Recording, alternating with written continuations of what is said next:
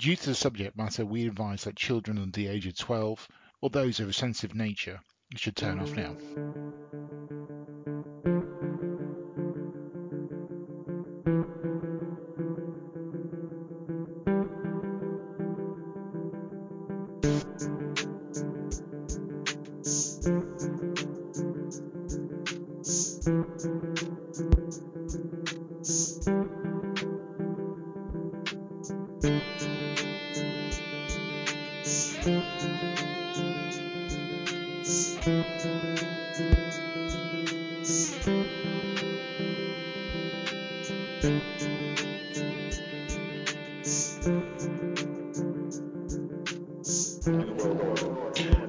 The Murder Tales podcast. Each week I am joined by the author of the Murder Tales series of books, criminal historian H.N. Lloyd. As we know him, Lloydie. How you doing, Lloydie? Evening all, I'm okay, thank you very much. How's the feedback been so far? I've, I've noticed that there's been quite a few people getting in contact on Twitter. Yeah, uh, people have been contacting me saying they're really enjoying the show. Uh, a few uh, suggestions for what we could cover in future episodes from people. Some people want to know about some little known cases from the areas where they live. Yeah, so it's been going well. Uh, one rather nice lady's contacted me to say that via the podcast she started reading the books and that she's really enjoying them as well. So it's all good. That's great. As long as I'm going to get commission from that. right. In the last episode, we left you on a bit of a cliffhanger where the man convicted of the murder of Lesley Molseed, Stefan Kiszko, had just been released after being incarcerated for a total of 16 years. Tragically, Stefan died shortly after his release, and so did his mother, about who campaigned tirelessly for his release. Now, we're in a situation where Lesley's family didn't know who was responsible for her murder, and the sense of justice they had achieved 16 years earlier was now a lie. So we've got a lot of questions to answer in this episode, and there's a long, drawn out campaign to try and get justice. Yeah, basically, when Stefan was released, the Molseed family were left in a, a no man's land. Effectively, they found themselves having to campaign to try and get justice for their daughter. Laura Anderson, who was Lesley's sister, she struggled with um, trying to forgive Stefan, despite the fact he'd done nothing wrong. She said herself, I'd hated this man for so long, and to be told he hadn't done it, I just couldn't accept it. And Lesley's father, Fred Anderson, he echoed these sentiments when he said, I'd had 16 years living with Kiszko killing my daughter, and it's still there. People would say, What, that, that poor lad, and all that. I couldn't get that. You know, so you've got this sense of injustice in the family. Julie Anderson, uh, Lesley's other sister, said it started again. Lel, bless her cotton socks, had been murdered again. So the family's wounds had been opened, and for nearly 15 years, there would be no justice, and the case would be earmarked as an unsolved case when I first started writing about the Lesley Molseed case for the second Murder Tales book, originally it was going to be in the first book as an unsolved case, and it was only as we were getting that to press it broke that perpetrator had been arrested and I held back on it and it ended up being in the second case. So it was a long drawn out experience for the Molseed family. So, as the family of the victim, how do you build yourself back up again when you know that you, are now having to search for the, the killer all over again? Well, the family basically got themselves into a mindset that the murder would never be solved. In fact, April Garrett, who was Lesley's mother, went on record as saying she didn't think she'd see her daughter's killer brought to justice in her lifetime. But despite that, every weekend they would go out around the local area, the family, they'd hand out flyers begging people for information. If they'd not seen something not come forward, please do so now. And they were doing that on their own back without the support of the police. It was only really until um, the mid 1990s that uh, Chief Superintendent Max McLean spearheaded a, a cold case review. Now, during that cold case review, he was told that there was the possibility that they could use DNA evidence to solve the murder because obviously the killer had left semen stains at, at, the scene. So, all in all, we're now back at the start, aren't we? Yeah. We've been waiting for two weeks, and those who aren't familiar with the case, including me, have had to wait that entire fortnight to find out who who was the killer of Lesley Molseed. Okay, well let me tell you how we got there first. The police obviously hadn't kept any semen staining from the original murder. So how were they going to get the DNA? By sheer chance of luck, they'd kept pieces of sellotape that they'd used to get fabric from Lesley's clothes to test for fibres.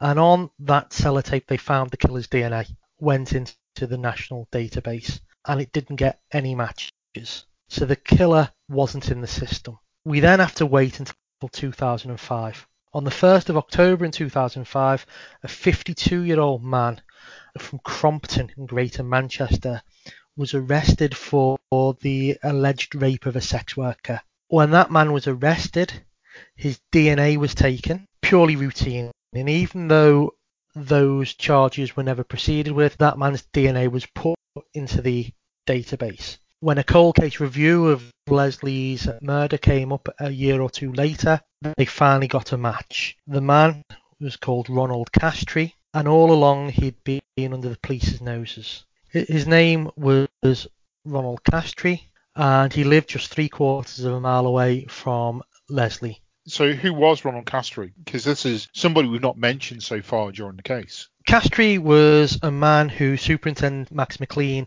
has described as a deviant who lived a very unhappy and very dark life. He was born on the 18th of October in 19 he was born on the 18th of October in 1953. One of the most interesting things, perhaps, if that's the right word, is that we know Ronald Castree's father was a paedophile. We know he was a paedophile because he abused Ronald Castree's children and he also was convicted for molesting a child in a public toilet. Now, why I find that interesting is because obviously there is quite persuasive evidence that abused people can go on to be abusers themselves. It's a kind of perverse learned behavior. Statistically, you are more likely to abuse children if you have been abused yourself. You're about 35% more likely to, statistically, according to the latest research.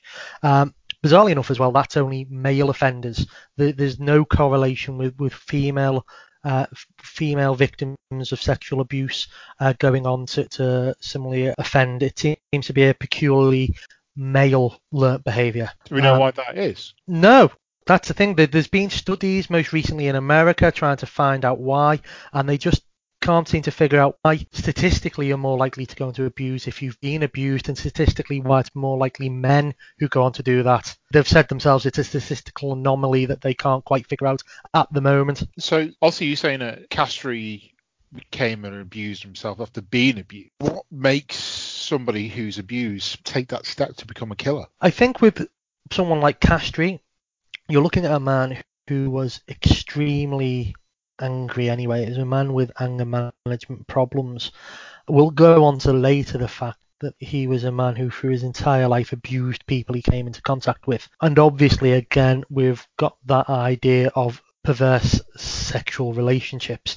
And whether that was learned in his case, whether it's a controversial thing to say, whether it's genetic, we don't know. But there is that thing that we, we know even in, in his home sexual life there was an element of, of, of wanting deviant role play, wanting his wife to dress up as a schoolgirl. Yeah, his wife refused to do this, so then he went out and he hired prostitutes who he paid to dress up as a schoolgirl for him.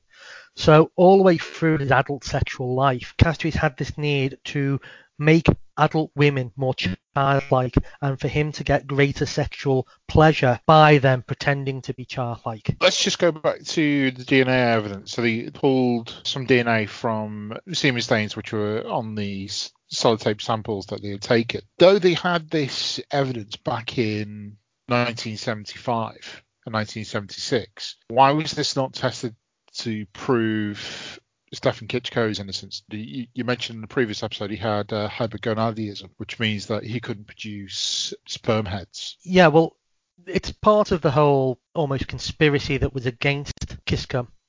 Once he was in prison and he'd lost his initial appeal, that was it. The only way he could then really get out of prison was by admitting he was guilty, which he was never going to do because he wasn't guilty. So he's in this curious catch 22 situation.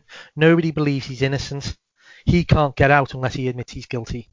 So no one tests the evidence again, simply because the the person who's done it's in prison, so there's no need to retest that evidence. And see, the only one who actually knew he was truly innocent was Castree. Castree, Dick Holland, and Ronald Outteridge, who are the two police officers and forensic scientists who'd repressed the evidence proving his innocence. So, from Castree's point of view, now, if you know that somebody's been incarcerated for a murder you committed, what would that do to your mind? Would it make you feel overly confident? Would it make you feel more paranoid? In Castree's case, it's clearly made him more paranoid. His wife, Beverly, went on to say that in the years after Lesley's murder, he became increasingly more paranoid. He would wake up in the night convinced that there was people knocking on the door, and it's obviously in his mind that that would be the police.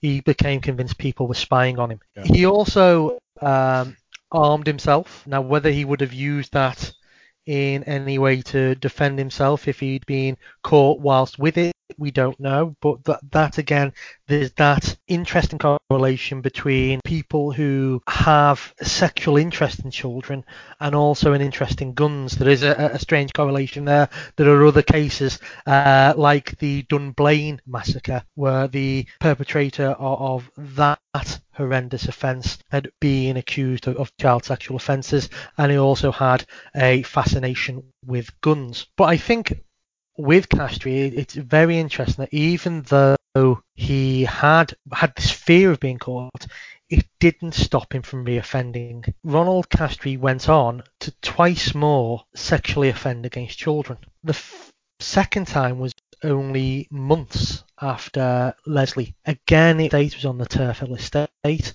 It starts really from his family's perspective on the 3rd of July of 1976 when Ronald came home and said to his wife, you can divorce me now. And she said, what do you mean by that? And he said, I'm in trouble. I've interfered with a young girl. And effectively, he'd approached two young girls in the street, two nine year old children in the street, and he told them that the mother had sent him to collect them. Now, this was quite plausible. Castree was a taxi driver in the local area. He was uh, known in the local area to be driving this taxi, so it could have been quite plausible. One of the children didn't believe him and ran off. The other child got into the car. Castree then drove this child to an abandoned house where he sexually abused her and forced her to perform sex acts upon him. Luckily, the girl managed to escape and she told her mother what had happened straight away, and Castree was arrested within hours of the offence. You would have hoped that that would have, you know, meant that Castree would be sent to prison, would maybe receive help if you can help a sex offender in, in that respect.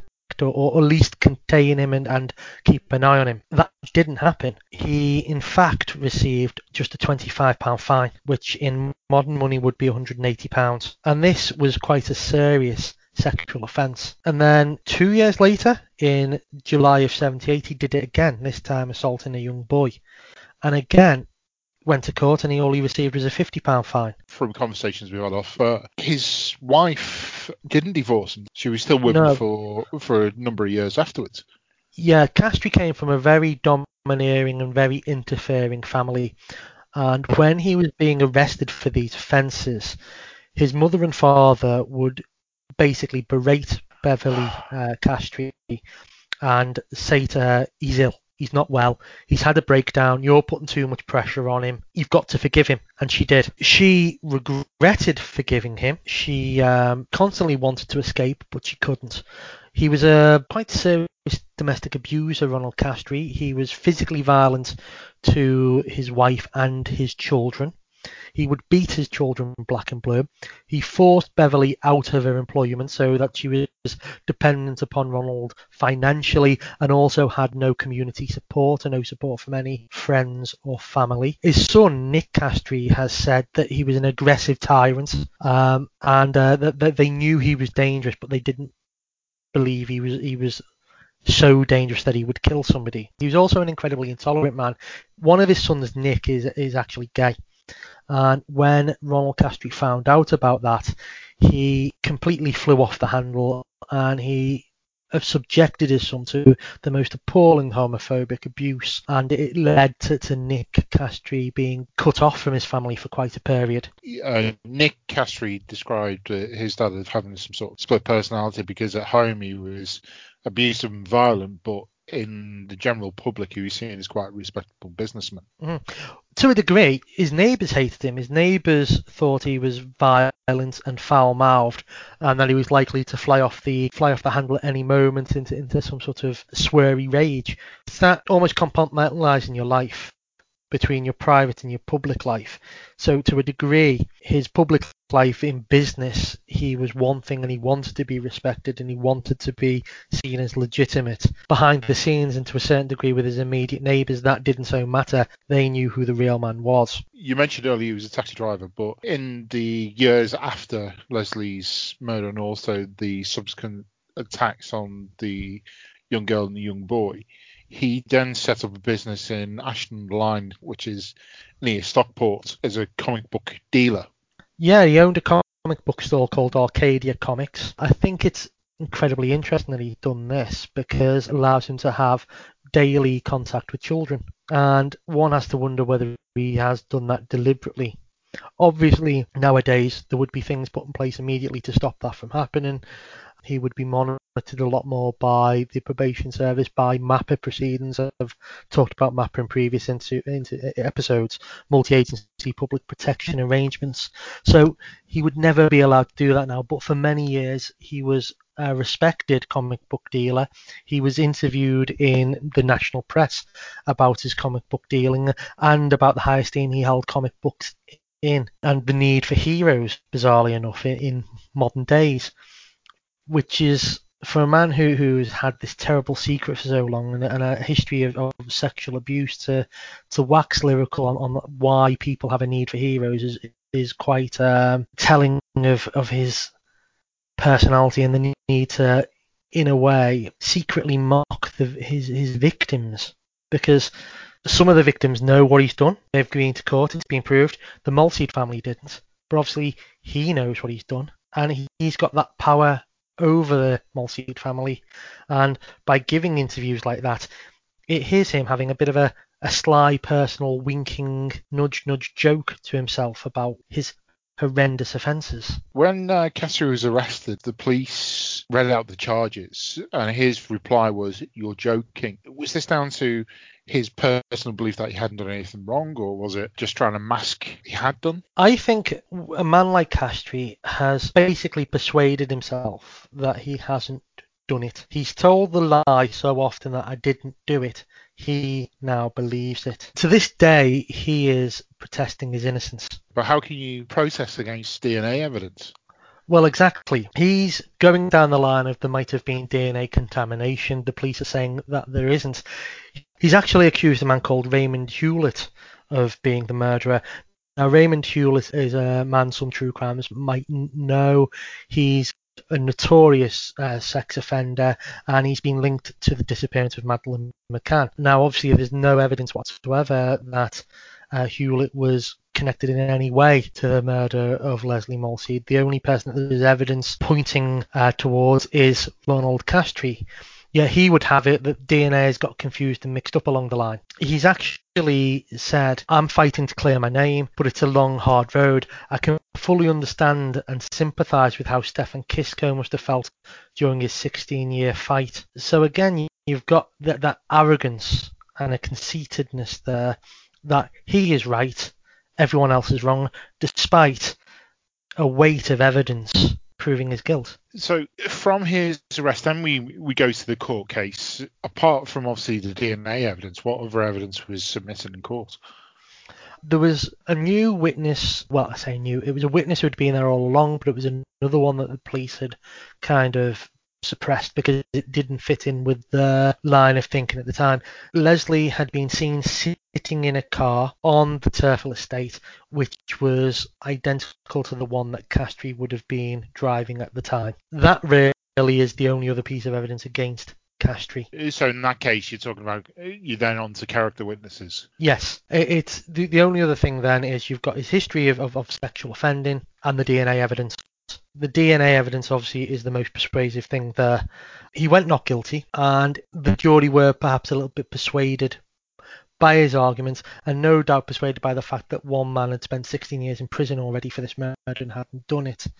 Because when the jury retired, they took 11 hours and 38 minutes to deliberate, and they could only come to a majority verdict of 10 to 2. So obviously the, the jury were split as well, and the jury were, were maybe perhaps unwilling to sentence a man to a crime where already the evidence had been tampered with in, in the previous investigation. Being in court, this is the first time that both families come face to face with each other. Are they normally kept separate during a court case in case of any issues? And were there any issues?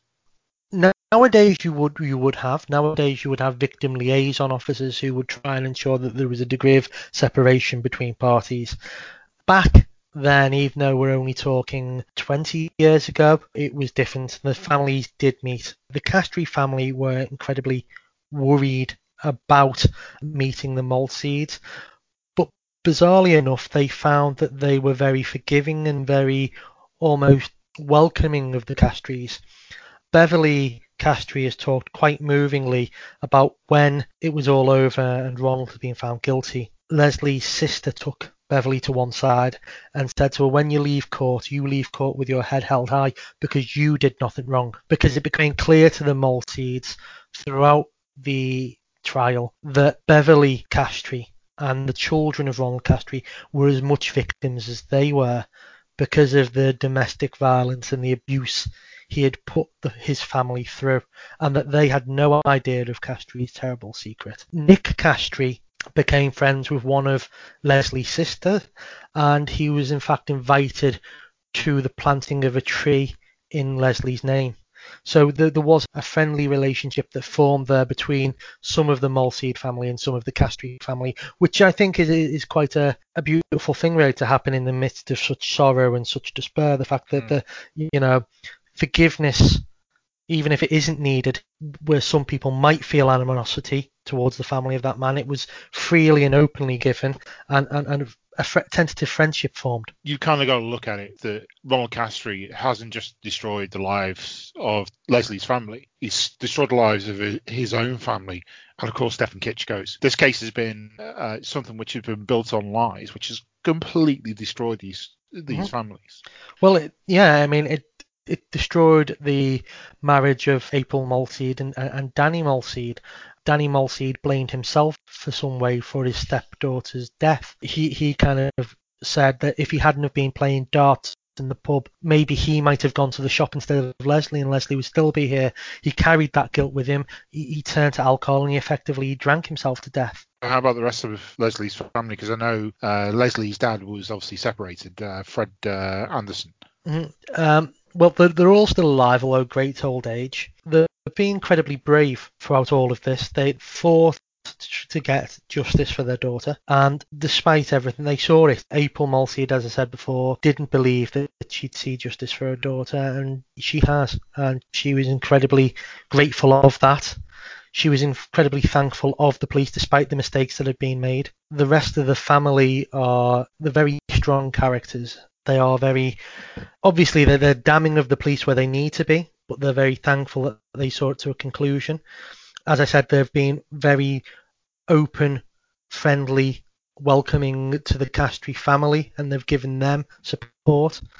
So it's a testament to the character of the family that they can be like that after all the hardship and all the corruption and mishandling of the case that they had to go through. Two people we've not really mentioned through this episode is uh, Detective Max McLean and so Detective Sergeant Veronica Hepworth mm. because they op- reopened the cold case, Lesley's family's liaison, but they had an uphill struggle to try and regain trust. They did, and quite right, I would say, after what had happened. But they did regain that trust. And even though uh, the cold case review that they had didn't proceed the way they would have liked to, they, did, in a way, like the previous investigation, they got hooked up on this dead end investigation whereby they thought it was somebody who ultimately wasn't the killer. They did their level best, and ultimately DNA brought the killer to their door. Unlike other cases where we've seen it's been good old fashioned coppering, in this case they looked out and they were able to get the killer through luck But what I will say is those detectives were incredibly dedicated. There was a book written by the superintendent about the Lesley Molseed case in the years before Castries was arrested, and he he wrote that book mainly to try and keep the case in the public eye because he wanted it to be solved and he hoped that by writing this book evidence might come forward that would prove the case against his preferred suspect at the time. Now obviously that didn't happen. The book is now long long out of print. I can't even remember what it's called off the top of my head.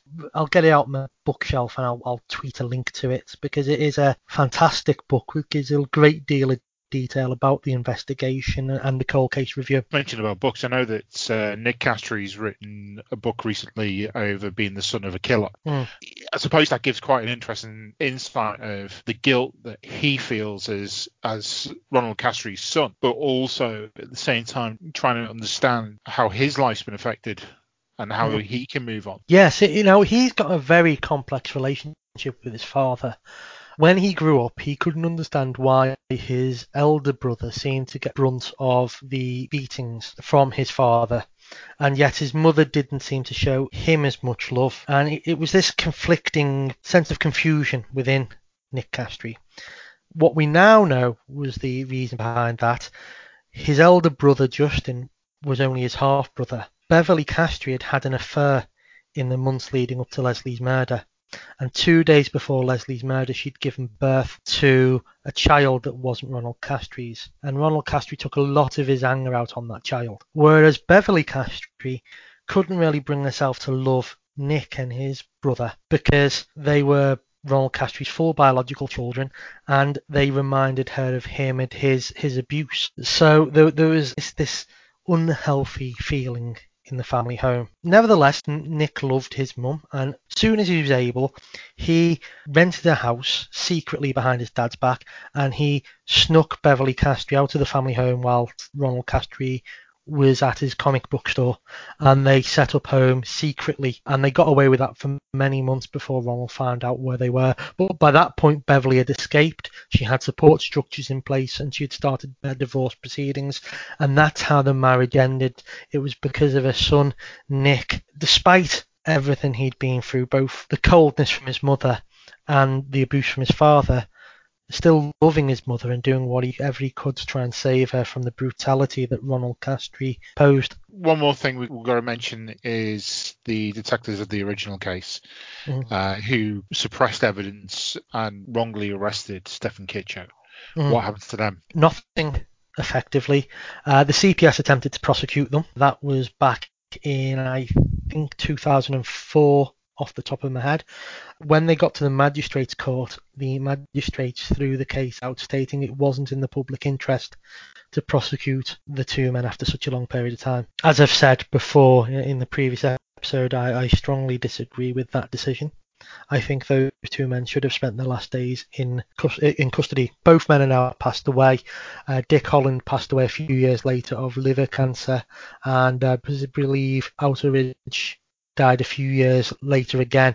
So both men have now passed away and have gone to meet the ultimate form of justice, I suppose you could say. Okay, Lloydie, thank you very much. Before we go, would you like to summarise this case in your own words? It's a shocking, disgusting stain on the criminal justice system. How I would like to, to end it is by talking about Stefan Kiszko in a way. As we discussed in the, the last episode, Charlotte Kiszko died just four months after her son. But before she died, she went to Campbell Malone, who was the human rights lawyer who finally proved that her son was innocent. She made Campbell Malone promise that he would never let Stefan's name fade from the public's imagination and that she would never let the public forget how the police had so callously and vindictively set her son up. We are talking, remember, about a man who had severe learning difficulties. And Campbell Malone made that promise that he would do his best to make sure nobody ever forgot Stefan nobody ever forgot the miscarriage of justice and what that represented. And maybe I'd like to end by talking about when Stefan first came out of prison. He was asked what he'd like to do with his life now that he was free. And he replied he'd like to get married, go on holiday, and enjoy my life as much as I can. And we all know tragically he never got the opportunity to because he died just a few short months later. And they were opportunities which were stolen from him by Dick Holland and Ronald Outteridge. And I just like the listeners to remember Stefan Kiszko, remember Lesley, two victims of Ronald Castree. Lloydie, thank you very much. So that is it, and that's the end of our investigation discussion. Before we go, Lloydie, uh, any ideas what, what we should look into next? I was thinking of doing a case which is uh, quite close to home to us, uh, the case of Sarah Williams. Ah, so literally close to home. That's going to be an interesting one. Hmm It's a, a local case in, in more ways than one. Okay, how come you want to have a look at this case? Well, two reasons. One of our listeners direct messaged me, which is a way you can contact me and asked us to, to discuss the case. And also, I also know that you've got a personal interest in this case as well, and that you brought it up on our sister podcast, the Pub Politics podcast. Why not uh, delve a little bit deeper into that, that case? can't wait until that. You can go and listen to our sister podcast, which is the Pub Politics podcast, and it was the Criminologically Speaking episode, if I remember. Yeah, back in series one, series two. Yeah, it was. It was quite a few years ago from memory. Right, so that's it for this week. That has been the Murder Tales podcast. Uh, if you have any questions or any queries, please get in contact with us by going to our Twitter page, which is at Murder Tales Pod, or you can contact Lloydie directly by going to HN Lloyd one. And of course, if you enjoyed the podcast, go to wherever you listen to your podcast on iTunes, Spotify, or Anchor and click subscribe to make sure that you don't miss out on the le- next episode. And while you're there, why don't you leave us a five star review as well? Lloyd, if somebody wants to find out more information about the cases that we've discussed so far in the series, how can they do that? Go along to Amazon, look for Murder Tales by H.N. Lloyd, uh, and there's a series of books there in e-book and paperback and hardback. So until next time, I've been Chris Britton and he's been H.N. Lloyd. Even in all.